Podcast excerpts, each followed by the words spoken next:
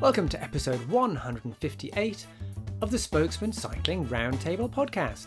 This show was recorded on Friday, 28th of April 2017.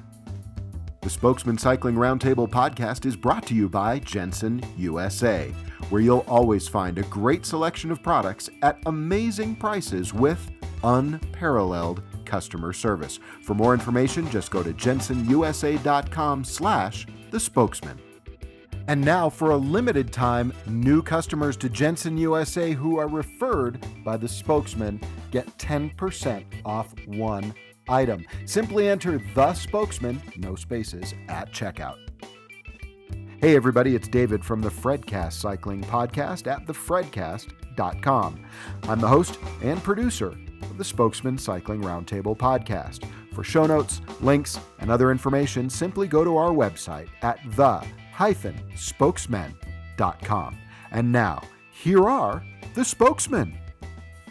Hi there, I'm Carlton Reid of BikeBiz.com, and this is another one of those spokesmen specials in that it doesn't star Donna, David, Tim, Nicole, Jim, or any of the other regulars. In fact, apart from David's voice doing the ads, there are no Americans on this show whatsoever.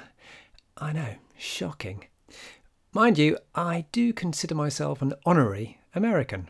My Mac's spell check is set for American spellings because the publisher of my books is Island Press of Washington, D.C.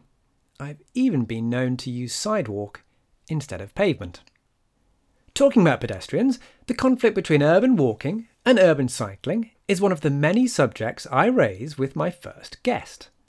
Laura Laker is a freelance cycle journalist, and I interviewed her earlier today because of a great article she wrote for The Guardian. Full disclosure, she also writes for BikeBiz. We also talked about a new Kickstarter project hoping to rescue hundreds of miles of forgotten 1930s protected British cycleways. Full disclosure, I'm one of the project's creators. My second and final guest is the author of a bunch of books about bicycling up hills. In fact, Simon Warren is a one man industry with books, smartphone apps, blogs, and more, all about tackling the steeps, including 100 Tour de France climbs. So let's get to the show. I am with Laura Laker, and Laura is somebody who uh, I know from BikeBiz, in that she's written some very, very good articles uh, on, well, the last one you did, Laura, was on Brexit in uh, in uh, the impact of Brexit for for the bike industry. Yeah. Yep. So you've been doing you've done quite a few articles for BikeBiz now, haven't you? I have. Yeah, I've been doing about one or two a month in the magazine. Mm. So on anything sort of industry related, from how companies can use, how businesses can use social media to their advantage, to the impact of Brexit, to what's bike packing and do shops need to know about it? What do they need to know? It's been really interesting, actually. It's been an interesting process for me, sort of learning about different aspects of the cycle industry because I've come from more from the sort of advocacy side. So yeah, I've been quite enjoying that.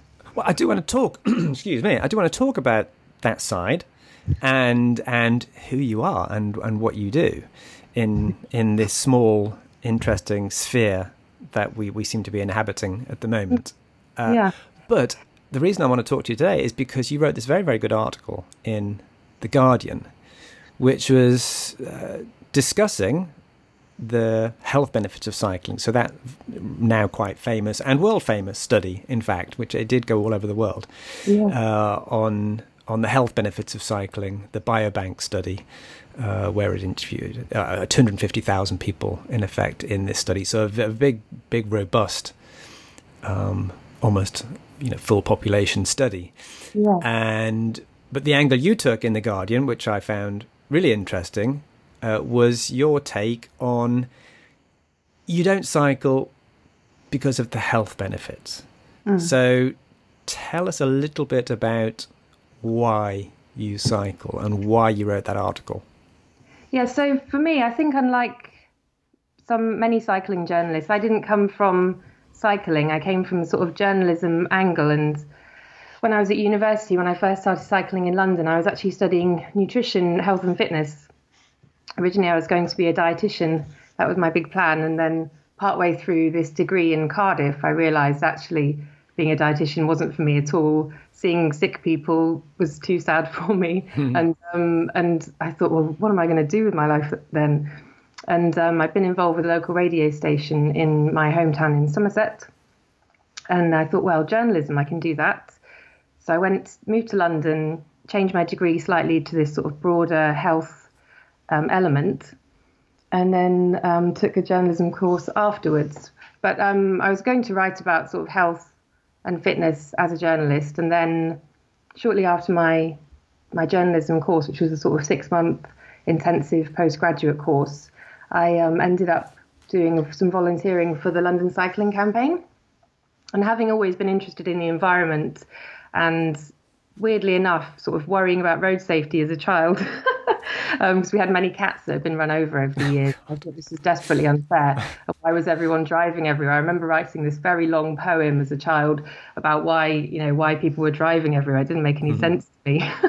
and um, yeah, so anyway, so I ended up at the London Cycling Campaign writing their newsletter every other week, and I just suddenly saw, um, having started cycling in university uh, thanks to this friend of mine, I just suddenly saw cycling as the sort of solution to urban transport problems and congestion and pollution.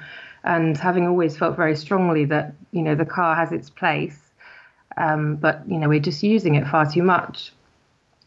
So um, yeah, so I just got all after that. All I wanted to write about was cycling, and just trying to encourage more people to realise the the benefits, just in terms of you know the pure joy of cycling from A to B and and just seeing the city in a whole new way really. Just feeling like I don't know feeling like the city is yours. You end up sort of owning it in a way and you really experience it in a way that people who have to rely on public transport or are sort of enclosed in a box don't get to do. And even in the rain it's just such a joyous experience for me being able to power yourself along and nip through the traffic and and yeah, it's so much freedom. And I thought, you know, more people need to experience this. Wonderful. So the the time that you've been writing has been quite a an active time in in cycle advocacy. In yeah. that, you know, during that time, we've had Boris Johnson's come along, and he's mm-hmm. done this. Well, perhaps this ten year, one billion pound plan for mm. cycling, including uh, at least 12 miles so far, with, with more hopefully in the pipeline, of protected cycling superhighways. Mm. So, what kind of shift have you seen with that kind of stuff happening? Yeah. So, I started, I guess, the time I was at university, and this friend encouraged me to start cycling in London. That was probably 10 years ago now. Um, and at the time, very few people were cycling really. I mean, you're kind of a little bit of an oddball and and since then obviously it's grown enormously and particularly in the last I guess 5 years or so.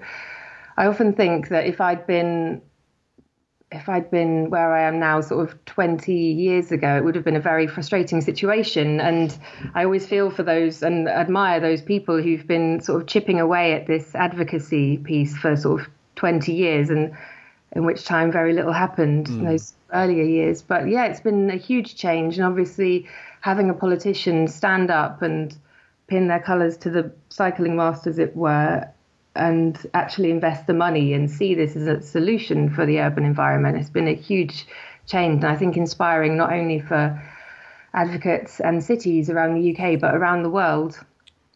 And um, yeah, obviously having these physical routes now that are protected, people can now point at these and say, look at the huge numbers of people using them. There's obviously this pent up demand, and it becomes very sort of hard to argue against investing in cycling as a means of mass trans- transit. Is that a London thing? I mean, obviously you're now you're not from London, but you're now mm. living in London, so you've got London mm. goggles on, if you like. Yeah. Whereas I'm in Newcastle, and yes, we've got a protected cycling superhighway ish in yeah. uh, in the centre of Newcastle, but we're not getting anywhere near the same investment. Yeah. I mean, the, London's basically getting more than the rest of the UK put together. Yeah. So, have you looked around the UK and do, do you ex- extrapolate what's happening in London to elsewhere? Do you think we can do the sort of things that London are doing elsewhere in the country? I think we can. I think I think the realization is there that this can happen, but what's lacking now is the leadership from elsewhere around the country. Uh, obviously, um, I'm from uh, near Taunton in Somerset, and you go back there, and there are painted bike lanes now. But I think one of the last times I was there, I saw some altercation between a, um, a someone in a car and someone on a bike, and obviously there's not there's not the infrastructure everywhere, and I think politicians are still I don't know, just still in many ways seeing things through the perspective of the windscreen from behind the windscreen, not really seeing the potential to change the streets from what they are today to what they could be. So yeah, I think there's still a long way to go. I think the I think the city mayors have there's a big potential there for change to happen. And I know that Manchester is obviously investing heavily in cycling and buses and trying to get people out of their cars. And I think that the more cities are able to do that, and of course in Leicester with Peter Soulsby, I know he's done fantastic stuff with sort of re- reversing the 1960s gyratories and uh, building those protected bike routes. So yeah, it is happening, but obviously the political will is severely lacking in this country still. Um, in the in the most part. Uh, political will, Sadiq Khan, Mayor of London, do you see him weakening compared to to Boris Johnson in that he hasn't well certainly the the construction has mm. absolutely slowed down to a, yeah. to an absolute crawl. Mm. So do you see maybe after this Purdah period do you see after the election uh, anything happening anything picking up? Mm. Well, I was at the Hackney Cycling Conference yesterday and Sadiq Khan's Walking and Cycling Commissioner Will Norman was there, who I interviewed Norman, Will Norman, earlier this month.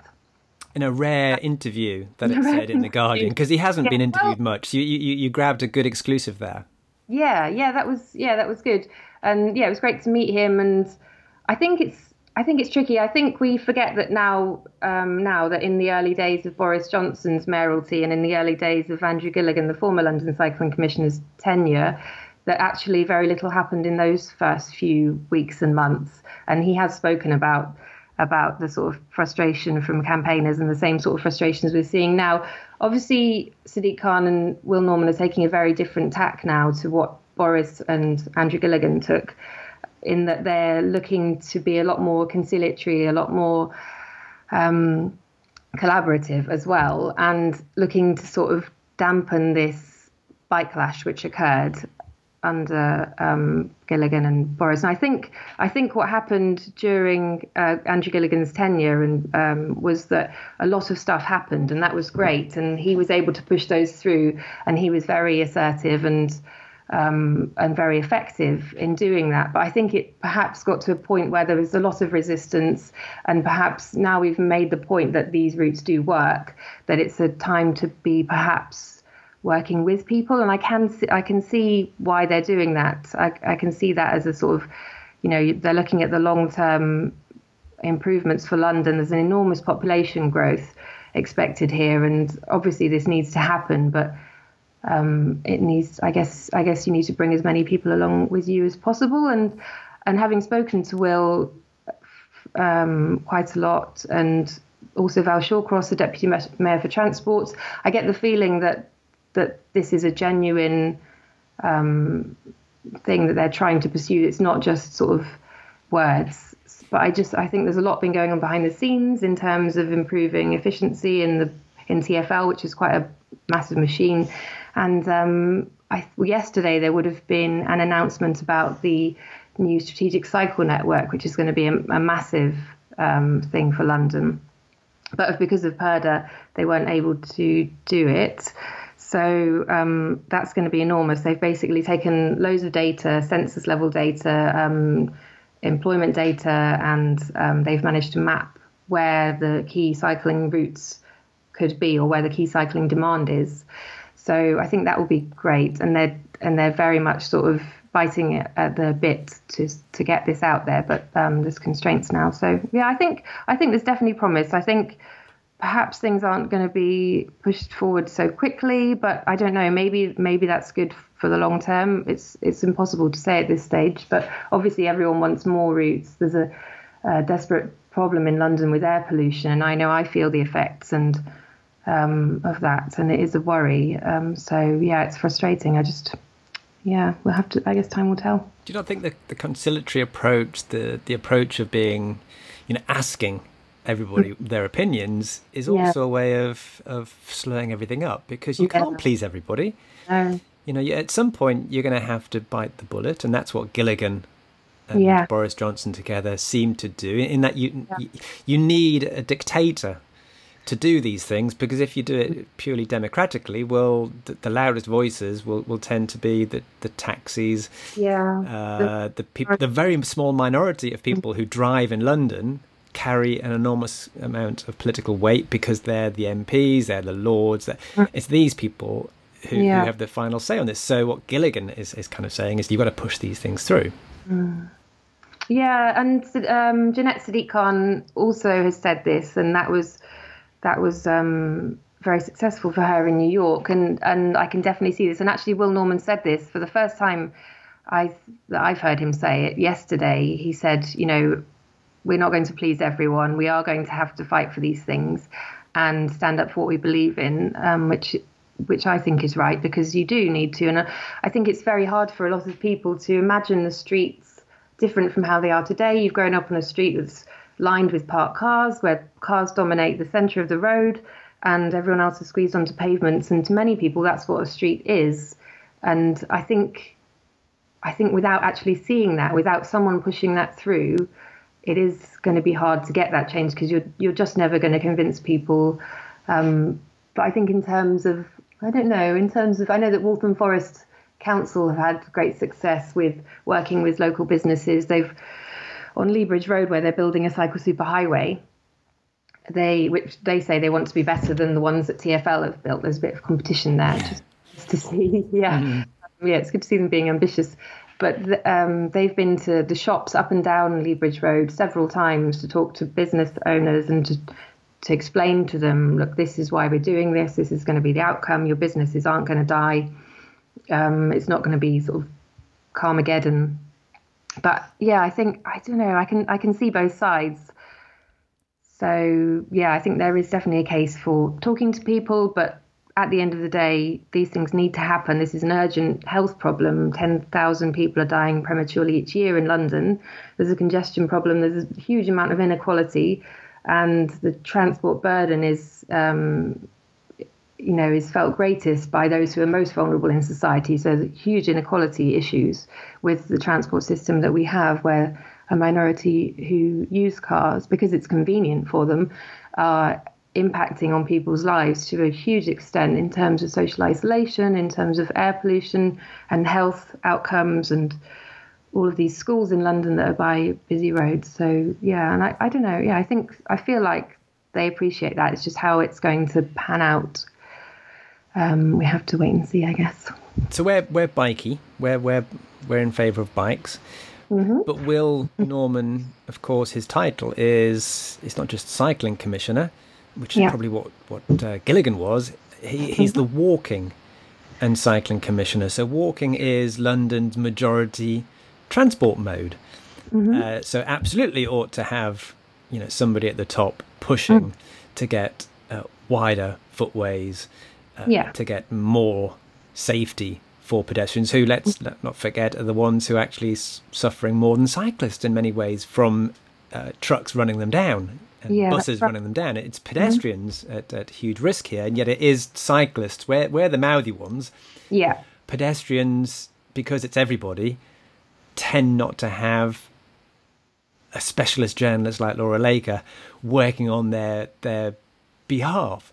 So, yeah. do you think Will Norman's role, a joint role there, walking and cycling, do you think that's a strength or a weakness in that the two modes are sometimes certainly in the media are portrayed as as opposites almost. Yeah, incompatible. Yeah, yeah. I think you're right. There's been far too little done to promote walking and to promote the um, interests of those people, which is everyone really who uses the pavements in our cities. And I think it could be a strength putting them together because I think that sometimes when you just talk about something as an improvement for cycling, everyone else who is, let's admit it, it's like the 98% of society who don't cycle regularly, um, you know, that's they're saying, well, what about what about me? Why are you doing? Why are you spending all this money on these sort of lycra clad you know the usual sort of monikers that you get for cyclists and i think by bringing in that sort of walking element you're allowing more people to get on board with this this urban environment improvement and thinking about you know streets don't have to be dominated by cars and i think there i think there could be a real strength there i guess the risk is that we end up with these useless shared spaces that end up being awful for everyone that end up being intimidating for people on foot and inconvenient for people on bikes. So let's talk about Oxford Street because th- th- this is the, the uh, kind of like a, a, flashpoint potentially coming up, and this yeah. is this is how maybe how maybe cycle advocates may be missing a trick here in that uh, there's some talk that Oxford Street, which is you know a hugely uh, busy road for all sorts of traffic, including including buses. So there's talk about uh, closing it to motor traffic, which everybody goes, yeah, fantastic in the advocacy world. But then they've also said, ah, oh, we'll also close it to cyclists as well. Which then the cyclists then go, oh, hang on, no, no, no, no, we don't want to be banned. We just want yeah. cars to be banned. Mm. So that's clearly uh, of uh, it's very positive from a, a, a, public realm point of view in that yeah. it's going to be a civilized space potentially if they get rid of the motors but if they also get rid of the, the, the bicycles, so do you think cycle advocates should actually go, well, hang on, it's probably better to actually give up that space mm. and then it's at least it's a civilized space mm. and then that will reduce people's reliance on cars and buses mm. and then it'll increase cycling in other ways or do you think there'll be guerrilla tactics to no we're going to keep on cycling through a pedestrianized Oxford Street? Do you do you see friction ahead? Uh, possibly, and it's interesting because yesterday at the Hackney Cycling Conference there was a talk by um, a joint talk. Interestingly, I believe for the first time ever by um, Tom Platt from Living Streets and Simon Munk from the London Cycling Campaign, who spoke specifically about Oxford Street and the challenges ahead. And they're working on a parallel route to Oxford Street for cycling um, because they're anticipating these issues. And they realise that you know people cycle down Oxford Street already, and it's pretty grim down there. You know, it's narrow now. They've put these curbs in, and there's buses and heavy traffic, and there's people walking out, um, stepping out from the pavements. But it is like a key route, so.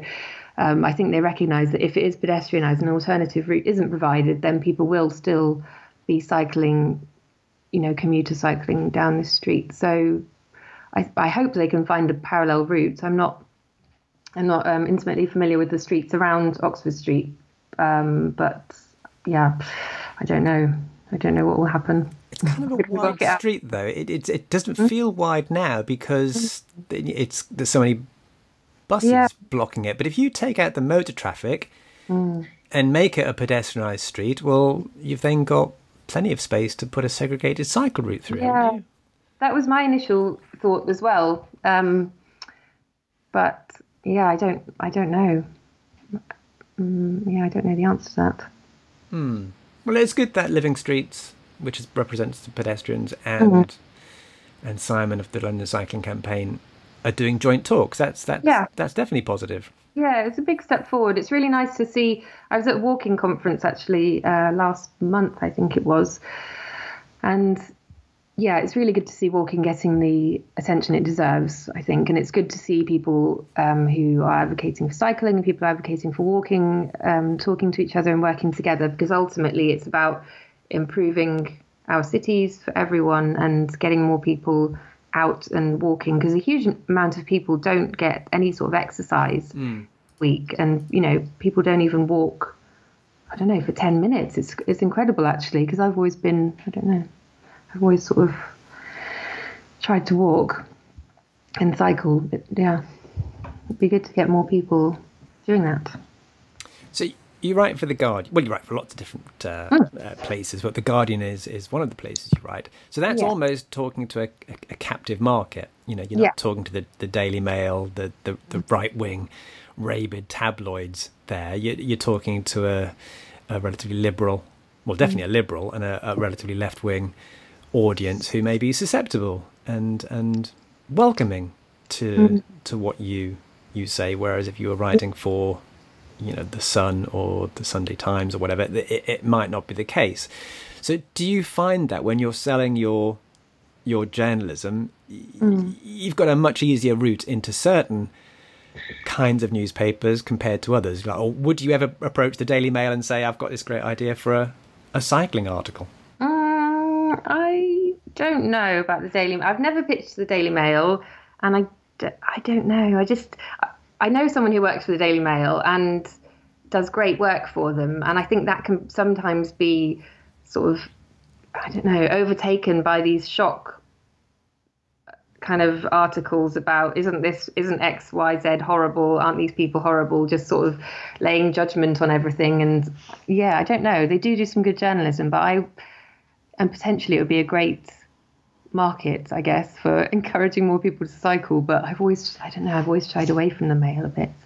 Is it not like belly of the beast stuff in that, mm. right, for those kind of publications to, to mm. convert to convert people because maybe, yeah. maybe Guardian readers are already, you know, they're lentil munchers, you know, they're sandal wearers, they're bearded, they're, they're already into into cycling yeah. anyway. So shouldn't we be talking to the the, the non lentil munchers? We should be. You're right. We should be. We should be um, talking outside of our bubble, and and I probably should be trying to write for publications who wouldn't normally think about cycling and just try and get that positive message out there that actually this can be for everyone. It can. It's great for your health. It's great for your. Just makes you feel brilliant. It's a great way of getting around.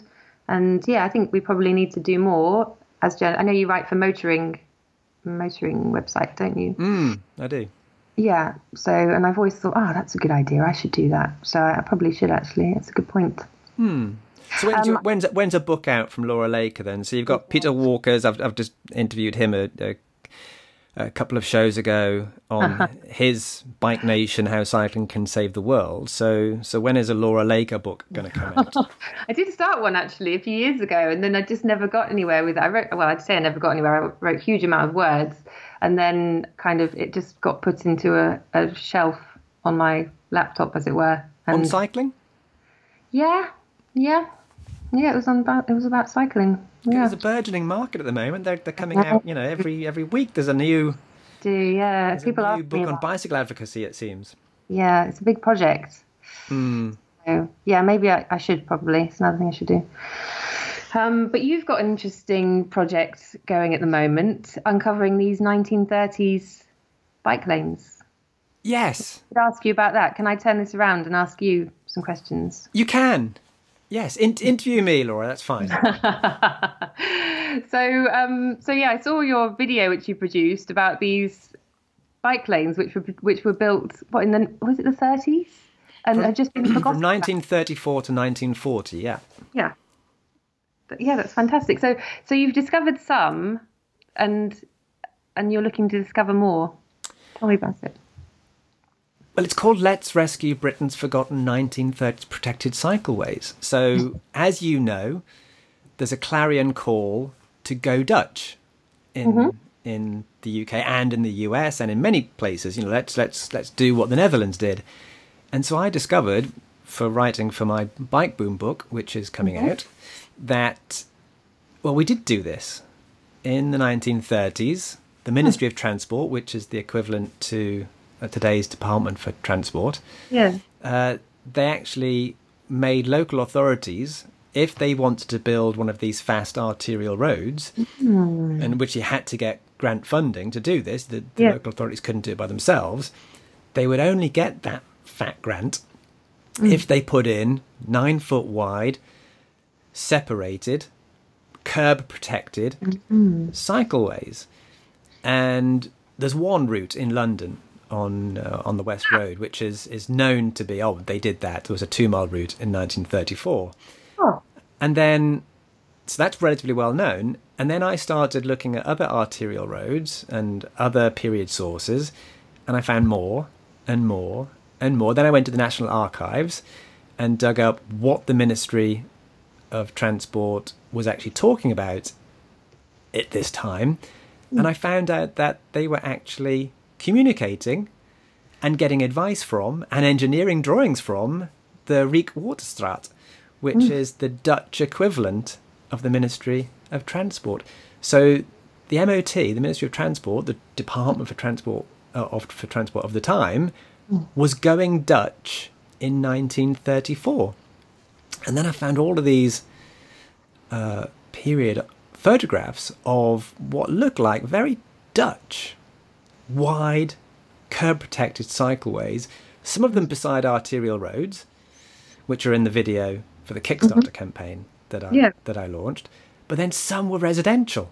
And it's like, well, hang on, we had no idea that the Britain had cycleways of this type in mm. this era outside of just this one in, in London. And I discovered there was there's at least 280 miles of them. Wow. And you found this through the archives? It's just well, it's part of the archives, but then as soon as I find a period source that says, you know, X local authority agreed with the Ministry of Transport to mm-hmm. to fund this road, I then you go to Google Street Maps, mm-hmm. and then lo and behold, it's like bloody hell, yeah, it's there and it's still there. Wow. And sometimes it's some of them are just cars are parked on them, Hmm. and they've been allowed to to to degrade. But then other ones are almost exactly how they were built. And so hmm. if you look at the video, you'll see one in Sunderland which is not used as a cycleway, isn't even on you know hmm. highly comprehensive cycleway maps as a cycleway, yet is a fully protected Dutch style cycleway going around a period roundabout. You know, these are the things that are the holy grail. You know, protection at junctions. And yet here we've got them.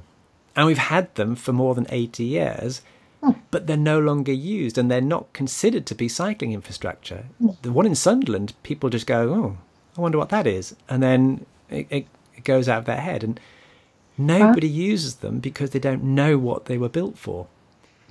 And it's all of these hidden in plain sight ones, hmm.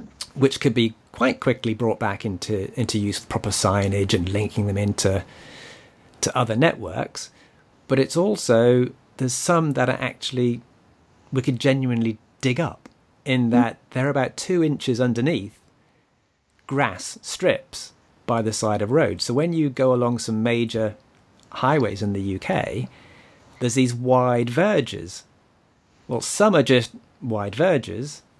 Quite a few, if they were built in the 1930s, actually hide concrete, curb protected, uh, nine foot wide cycleways. Wow. So I'd like to actually, like a, a time team, like an archaeological thing, actually dig them up, bring them back to life. So that's what the Kickstarter is about: is bringing these cycleways actually back to life and, and to use them again.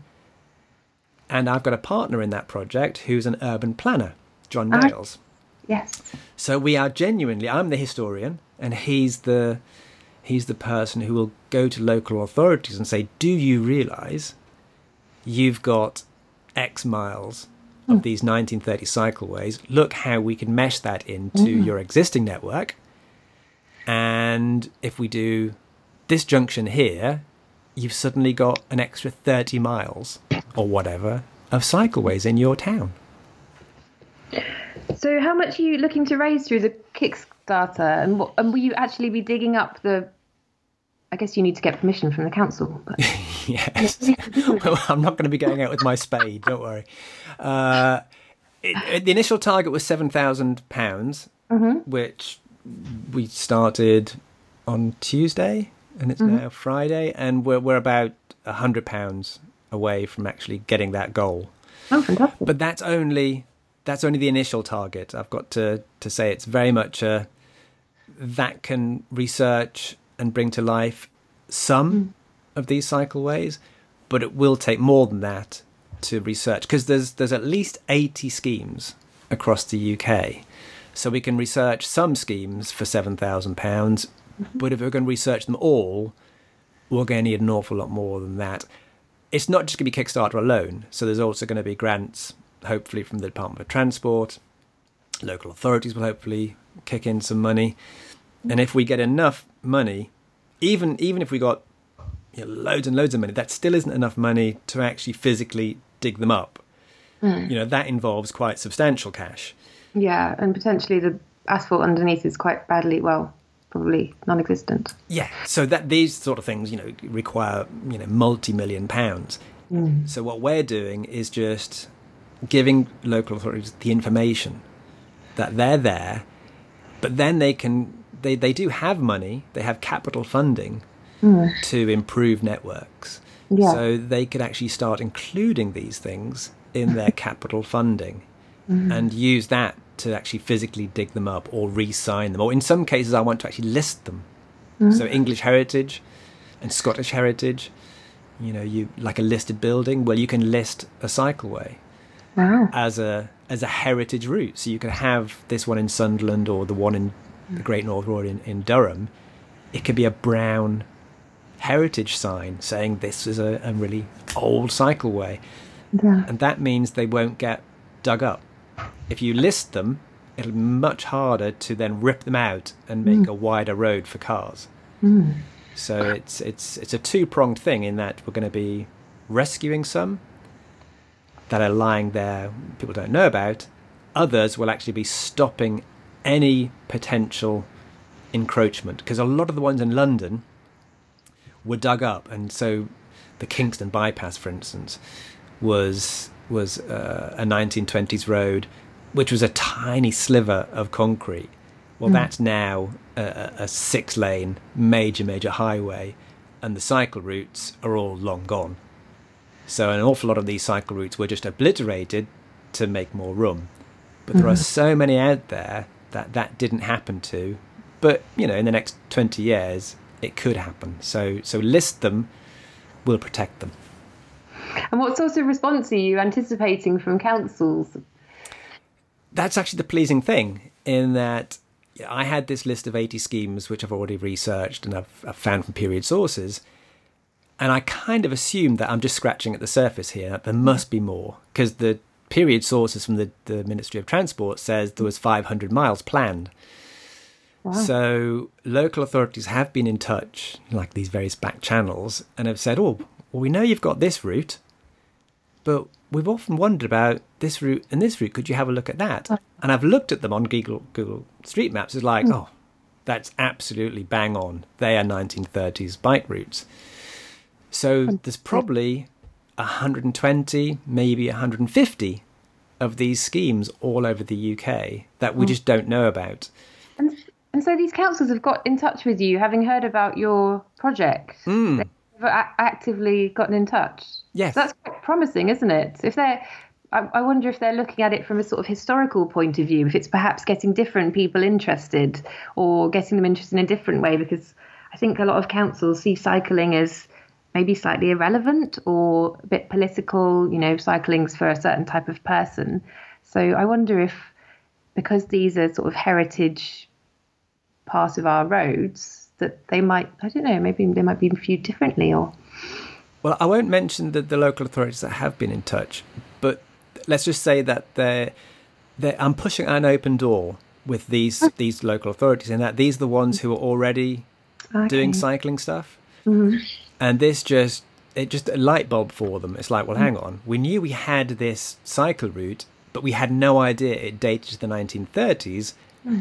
Oh, that makes so much sense. Right, let's dig out the 1930s GIS mapping and see what else there could have been there, hmm. and then they could p- put that onto what they were already planning to do anyway, mm-hmm. and just extend it. So it's those local authorities who are already kind of cycling-ish friendly, so mm. they've got the government funding yeah. to do cycling. So it's one of those cities is, Right. is, is the one that's been in touch, and it, it, it just expanded what I knew in that city, mm. which I need local knowledge. You know, I can find some from period sources, but you need on the knowledge, you know, on the ground knowledge mm. of people who really know their cities backwards, who go, well, hang on, there's something very similar to that in this area. And so what we found in London, because all of these were in the outskirts of London, the ones put in, not in the centre of London, was in in Morden and in Twickenham. There was these routes put in, and then when you start plotting them on a map, it's very obvious they link together. So the Southend Arterial Road was an 18 mile protected cycle superhighway of its time.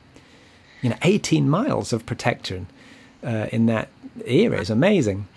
And then that linked into a cycleway on Eastern Avenue, another major road, which in itself linked into other cycle. And all of a sudden, you've got 40 miles of protected routes in London. And importantly, in the area of London where cycling absolutely is almost non existent Yeah. you know, the outskirts, because we, we Yeah. know that cycling is doing great guns in the centre of London. It's in the exterior parts of London where it just it died away, mm-hmm. and that's where we need to to really go at it. Yeah. And are all these routes urban, or so, are some of them sort of inter-urban on on roads going out of ci- cities and towns? It's a mix. Most of them are interurban in that you wouldn't think you'd want to cycle beside some of mm-hmm. these roads. So maybe that's why these cycle routes didn't survive. Yeah, maybe they were a lot. Well, I guess they would have been a lot quieter. They were a lot quieter, and in fact, at the time, the mm. cyclists just used the roads. They mm. didn't use these cycleways because they didn't need to because there was no cars. So they just cycled along the roads, and they didn't need to use the the adjacent routes. yeah. Now, of course, you wouldn't cycle on these roads, you know, if you value your life. You know, some of these are just truly, truly awful, and it'd be much, much, much nicer to be on these adjacent routes if they were improved, because they, Yeah. they, they do need. You know, you can't just bring them back to life. You know, Yeah. as And is. Interesting time for you to find these now that Highways England has this money to make cycling improvements around arterial roads in England. Mm, I have been in touch with them, Mm-hmm. and it is something that yeah, I would like to take forward with them, because yes, it's uh, it's it's something that's kind of like right up their street, as it hmm. were. Uh, And I think actually they're actually doing some good stuff now. I think the earlier stuff they did was pretty rubbish, but actually I think they've upped their game a bit now and they're actually building some decent, half decent stuff. Yeah, and it's like you know, cycle advocates say, or they look at in the, the Dutch example, and they look at the the Snell routes, the, like the motorway mm-hmm. style cycle routes in the Netherlands, i- mm. you know, city to city. Yeah, You know, the the kind of the electric bike route. yeah, You know, like you know, 10, 20 mile distant, which normally is meant to be well, people won't cycle that. Whereas in the Netherlands and, and in Germany, these routes are proving that no, you, people will cycle yeah. You and know, people of all ages. Well, hmm, you see quite um, sort of retired people on these inter-urban routes in the Netherlands, don't you? It's quite. When I was there, I did. It was really, it was really nice to see sort of couples or two couples of retirees motoring along on their electric bikes between towns. in those. Hmm. It's great. I mean, the, the, one of the, the huge weaknesses of cycling in the UK has been there's these, and certainly in, in some places, you know, A roads are sometimes the only places mm-hmm. you can you can ride your bike Yeah, between towns and cities because there are no other roads. Like if you look at Scotland, if you don't cycle on A roads, you're just not going to cycle. Yeah, So you, there is an awful lot of demand for city to city cycling. Mm. So what this project is showing actually is, well, you know, this thing that m- many adv- motoring advocates say is, you know, there's no space for cycling. You know, just forget it. It's like, well, hang on, there is space for cycling because we've had it for 80 plus years. So let's just use that space that we've actually identified is there, mm. and let's make let's dig them up again and let's let's actually get city to city bike routes yeah. Because I know that. Um, I was trying to think of the um, of the name of the road. There's been a campaign in Oxford for ages trying to get this A road. I remember which A road it is. Trying to get a bike lane on an A road, and it's just been a massive uphill struggle.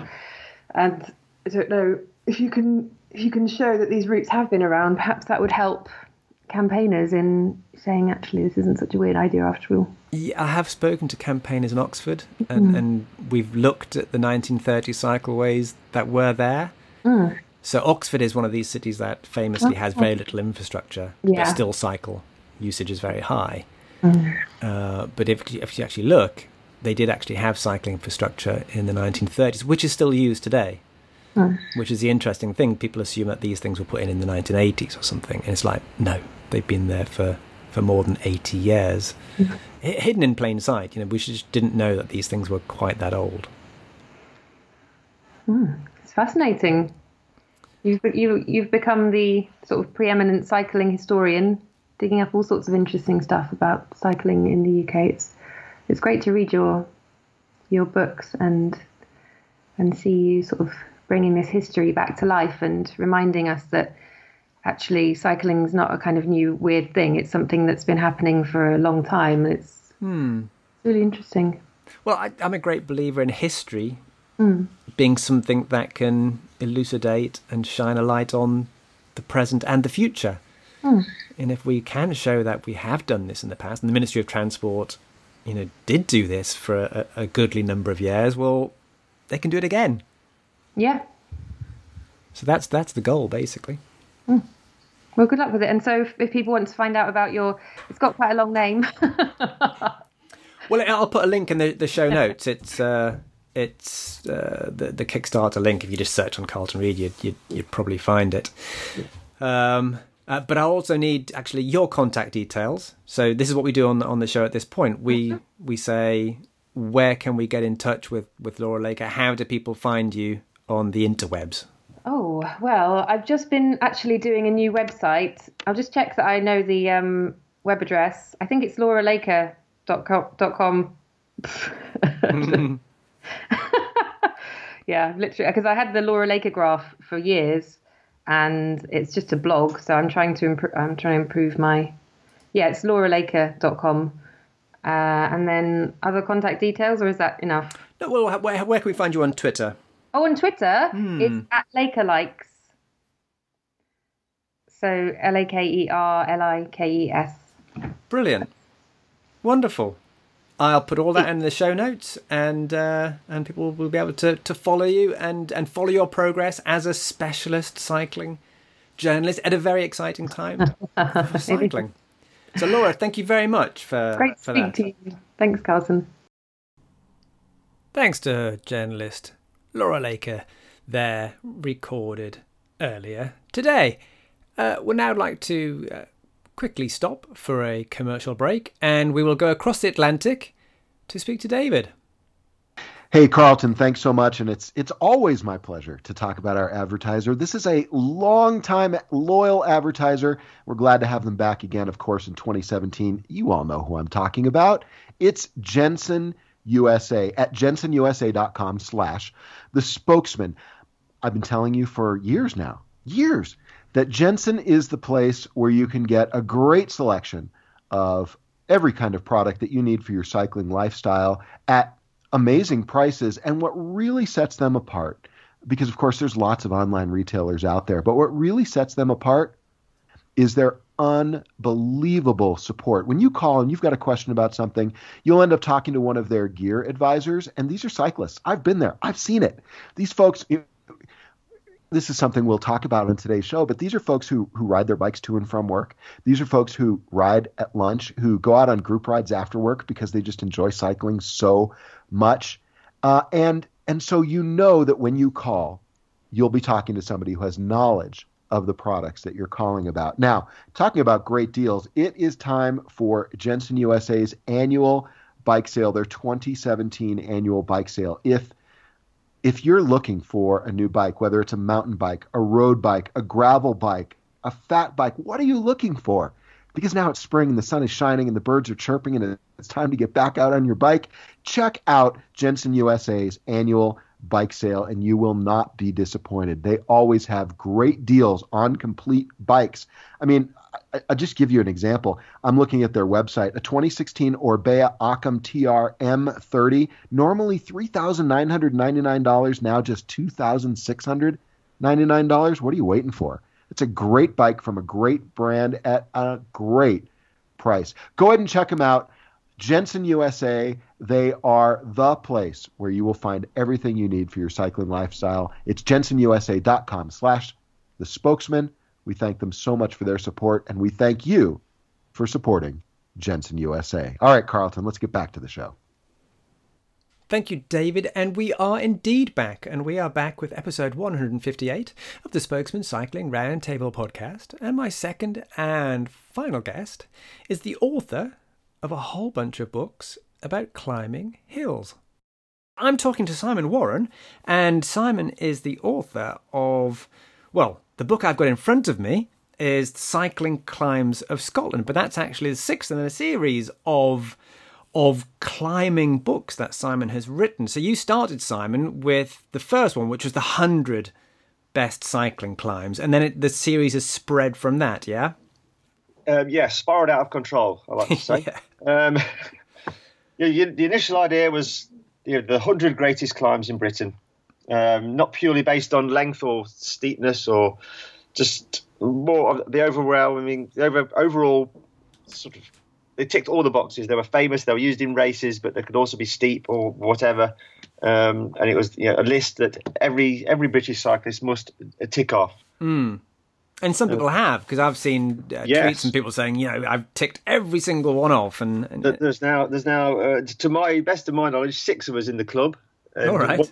Once you join the club, I've had uh, great expense fake gold badges made up. Um, so I send you out your gold badge once you've completed them all, once you've proven to um, sat- my satisfactory criteria that you've you've ticked them all off, then you get your badge and then you're part of the club. So this is like Munro bagging, then like climbers knocking every single Munro off. Then cyclists have got their own equivalent. They have now, yes, which is, is an incredibly flattering um, comparison. um, I mean, it's one that's been made for a few years now. We'll, we'll see how it goes. Before they they won't be called Warrens just yet, but you never know. um, could be my legacy, but we'll see. And then you've got the the one that's uh, be more familiar to an international audience would be the fact that you've got the hundred greatest cycling climbs of the Tour de France. Yes. Um, now the, the, the way that came about was the when the Tour de France was coming to Britain for the um, the best grand depart of all time. Um, I said to my publisher, right, we've got to do something. We've got to we've got to do something on the piggyback of this. I thought, well, let's do to the climbs of the race or something, just a small little pamphlet or something. They said, well, why don't you do 100 greatest climbs of the Tour de France? And said, well, are you joking? You know, you know, I've got a full time job. That means I've got, you know, I've got 22 holiday days. I'll have to ride all 100 within 22 days. I said, well, you go home, you have a look and see if you can do it. And if you can, then we'll, we'll put the money up. So, yeah, I got my pencil out, looked at the map, quickly looked at where they all were. Mm. It's going to be tough, but let's give it a go. And so we did. And um, they sort of funded the trips, and I rode my heart out for a, the best summer of my life, to be honest.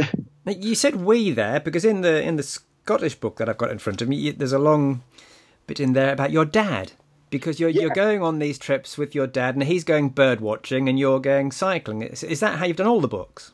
Um, no, I mean to, to begin with, that, that, was it was the family holiday for the first couple. Um, we're going to Wales, and then we're going to Scotland, and then you're going to stay in the car while Daddy rides up a hill. Then we'll come back, and then we'll keep going on to the next one. Mm-hmm.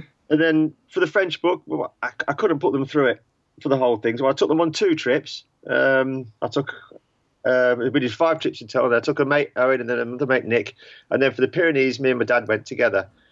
Um, now the beauty of that is my dad can drive, my wife can't.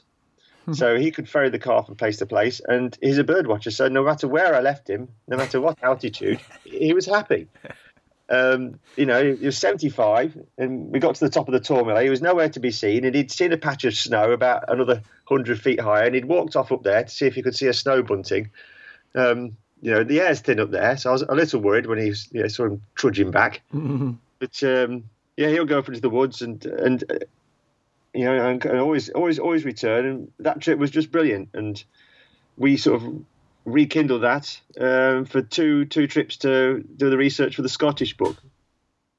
Um, we both got love of whiskey, um, and again, he's, he's a great travelling companion.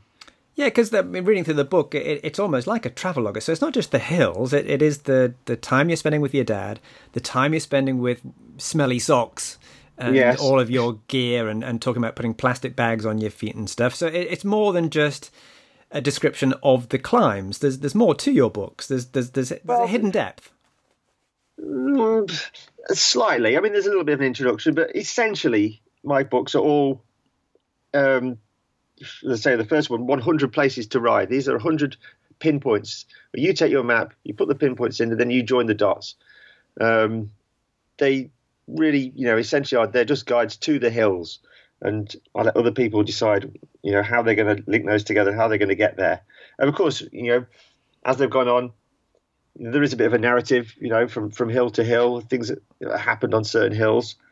Um, but quintessentially, this is yeah, this is your little your little black book of of where to find pain.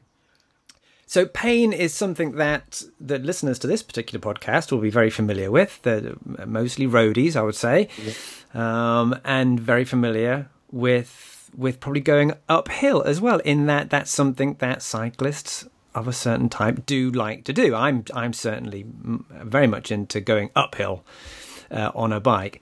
But let's pretend that this is not um, a keen Cyclist podcast, and, and we are talking to just the average person in the street. So the question is, why on earth do you want to go up hills, Simon? Isn't that mental? Well, it's, the challenge, isn't it? You have to set yourself challenges. I mean, whether your challenge is to be the fastest to the top or just to get to the top. Um, the hill is it's a natural phenomenon. Uh, Obviously, the the tarmac that that, that, that traces its route up, it isn't, but it, it, it's there for everyone to use. If you've got a bike with two wheels, then go out and tackle it, because the view at the top is always better than the view at the bottom. Um, Did you find that you were just good at this? Is this why you you do it? Because you Well, was it you, you go through the pain well, barrier, or are you good at it? terms, in relative terms, yeah. I mean, the story goes that uh, me and my friend had been cycling for a few couple of months know, after I bought a racing bike, and he had bought a racing bike. We didn't really know what we were going to do with it. I knew my I knew my uncle was a cyclist, so we went up with some old OS maps and said, point us to where the, the best hill is because we want to see how fast we can come down it. Mm-hmm. You know, in, in our search for speed. So he, he showed us to a Terrace Hill, which is in the first book. We went out there and I was first to the top. And I thought, that's all right. Know, I'm good at going up. But as we, we turned around to go down, I wasn't the first to the bottom because I just didn't have the courage. So it quickly worked. I quickly sort of worked out that I was better going up than going down. And as I started racing and racing in the club, I was club hill climb champion. And when I got to a bigger pond and there was bigger fish, then I wasn't quite as fast. But I always held my own, and and that was that's just the discipline that, that suited my my body shape. Because you know, cycling, you know, you can be all different sorts of body shapes and find a discipline in cycling that you love, that, that suits you, which is is one of the you know, it's a strange sport in that way.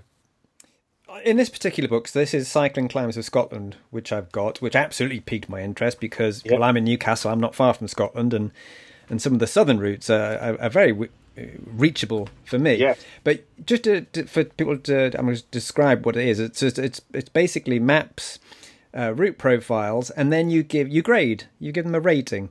So Yes. I've, I've Califer Hill I've opened here in Moray. It's got a, a rating of two out of ten.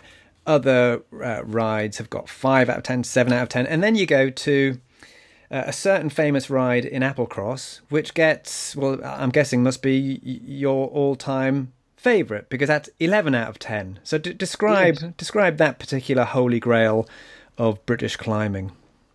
I mean, it is it is that and another one, Great Dunfell, which is another book. They are the, the two, two toughest, but Bealach na Bà probably is the toughest in Britain. It's you know for 364 days of the year, the weather is almost in you know is almost too hospitable. It's it, it's it's wild and it, it's long and it's it's it's about nine kilometers, I think it is, off the top of my head. Page open, um, and just utterly relentless climbing. Um, the sense of achievement once you get to the top is it's without you know without parallel in this country. We we don't have mountain ranges. We aren't blessed with you know 12, 14 kilometer climbs, but Bealach na Bà is about as close as we can get to that, and just it's a combination of its wildness, its severity, its just you know the, the amount of effort needed to conquer it, which is why it, got its um, you know spinal tap, eleven out of ten. Because this is, uh, I suppose, what we need to, to, when you compare and contrast, say, with alpine climbs, is British climbs, they sometimes just go up at a pretty steep angle, whereas, yeah, the, the, the, the alpine climbs, they're mega and they look fantastic, but sometimes they're not actually that steep in that they were built by really clever road engineers that took fantastic gradients and they're actually relatively benign compared to some uh, UK roads, which are anything but. Yes, I mean, you travel to the North Yorkshire Moors, you know, all the hills there just go in a straight line from the bottom to the top. Mm-hmm. Whether it was just saving tarmac, um, but yeah, there was no or lack of you know road building um, knowledge, but there was no no faffing around with lacets and and lowering gradients. It was just right. There's the top. There's the bottom. Just build a road. Mm-hmm. And there's a fair amount of that. And if it's really short, you know, just a bit of grunt and you get over it. Um, you know, if they've done that in outdoors, then we'll have you know six kilometres of, of 25%, and that'll be too much for anyone. Mm. So, what are your plans for future books and so, if This is Cycling Climbs of Scotland is the sixth. Have you got like um, best climbs of the world coming up? Can you reveal your future plans? I, well, future plans at the moment. Well, there are still a few more of the, the regional guides coming out. So the Scottish is the the six of the regional guides. Um, to follow that will be northeast and northwest. Then you'll have eight regional guides, and then at Christmas there'll be a box set Blimey. with all of them. This is an industry, Simon. Yes, so that's that's that's where I've been. You know, the, the, conversation a few years ago. They went to my publisher. Well, let, let's do a box set, and they thought great. And then I thought, oh god, that's going to be a lot of work. So I've churned out eight in two and a half years. Um, so there's there isn't actually another book started at the moment. There are there are there are proposals that have been posted. I would love to do a Giro book. I've done 20 mountains out there. Mm-hmm. Is- we like to go on holiday in Italy, so whenever I'm there, I'll tick a couple off. That, but it's yet to yet to be rubber stamped. Maybe Ireland. There's a lot of people talk about Ireland, and that's that's that's doable because it's close by. But as for the rest of the world, well, unfortunately, economics probably takes over the, the amount of money it would cost to make a book. Unless you know someone another publisher wants to put up the money, it's it's just not feasible. So, uh, tell us, what do you do for a day job then? Uh, well, actually, I do this now. Uh, I've always been a, designer working in magazines um, until last March when my office was moved. I was took redundancy because the magazine industry is in terminal decline, and so I thought, right, I'm gonna I'm gonna make a go of of 100 climbs of trying to run, you know, be my brand. Mhm. I'll do anything from be on TV to taking guide guiding routes, um, you know, taking people into the countryside to writing more books. There's an app now. The app was launched earlier this year, so you can digitally log uh, the first 100 climbs, and yeah, doing a bit of this and a bit of that, whilst um, yeah, be my home office. Okay, you talked about an app there. T- staying on technical aspect of this, how do you physically, um, digitally do your routes? Uh, do you are you plotting it with a ruler and a little bit of string, or are you very Uh, much yeah, we're quite close you're, you're plotting with Strava? How, Yeah. how are you plotting the profiles and doing mean- everything?